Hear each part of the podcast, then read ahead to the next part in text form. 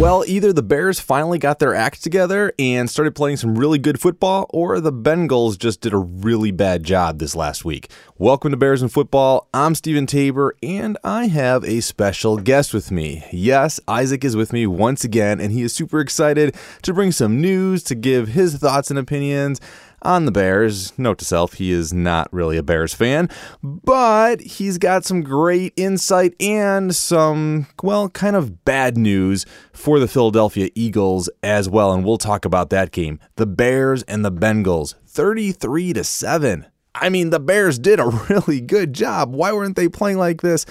All season. I have no idea. I mean, they decided to show up today and actually play. The running game fantastic job. Jordan Howard, Tarik Cohen, I mean, Howard 147 yards, Cohen 80 yards. Mitchell Trubisky. I've been saying this for weeks and weeks now that I really like him. He has great potential. I feel like he's growing, he's getting better. There's improvement from the decisions that he's making. This was a great game for him. 25 out of 32. I mean, he only had seven incompletions the entire game, 271 yards. That's really good for a rookie quarterback. I'm really liking what I'm seeing from him, and this was a really good game and an encouraging game to see the potential that the Bears have. Yeah, are the Bengals a great team? Not really. They're struggling this year. But it was a great way to see glimpses of hope for the Bears on what they are capable of doing. Hopefully, they can continue doing that. Couple other games Philadelphia, Los Angeles Rams. It was a fun game, 43 to 35 it was just really entertaining. Both of them kind of battling it out. Carson Wentz, Jared Goff in their second year. It was a real entertaining game and a lot of fun. But I'm going to introduce, well, my special guest again, Isaac Tabor. Hey, Isaac, how's it going? Good, Dad. And the Bears did pretty good. They I was surprised that they actually won against the Bengals. I thought they were just going to flop. Yeah, well, they didn't. And, uh, you know, maybe I'll start getting you to be a Bears fan pretty soon here. Carson Wentz, we have really, both you and I have really liked the Eagles this year. They have been playing really good football. Carson Wentz has been playing top notch football. He's up for winning the MVP award this year. He is uh, doing, you know, I mean, it's only his second year, but he's up for a record year of what he's doing at the quarterback level. But why don't you tell our friends what happened? He made a play, and what happened to Carson Wentz? Well, they may have won against the Los Angeles Rams, but the victory came at a cost. Carson Wentz tore his ACL trying to do a play, and he got smushed just like an Oreo. So, what was the play? He was going for the touchdown, and two Los Angeles Rams guys smushed both sides of him, and his legs flipped.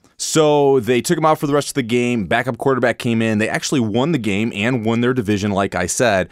Carson Wentz obviously got the MRIs, the results from the doctor, and is he going to be able to play?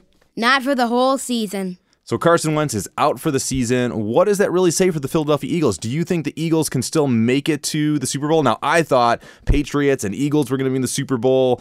What is going to be kind of fun and entertaining? Do you think that they still have the chance to get to the Super Bowl?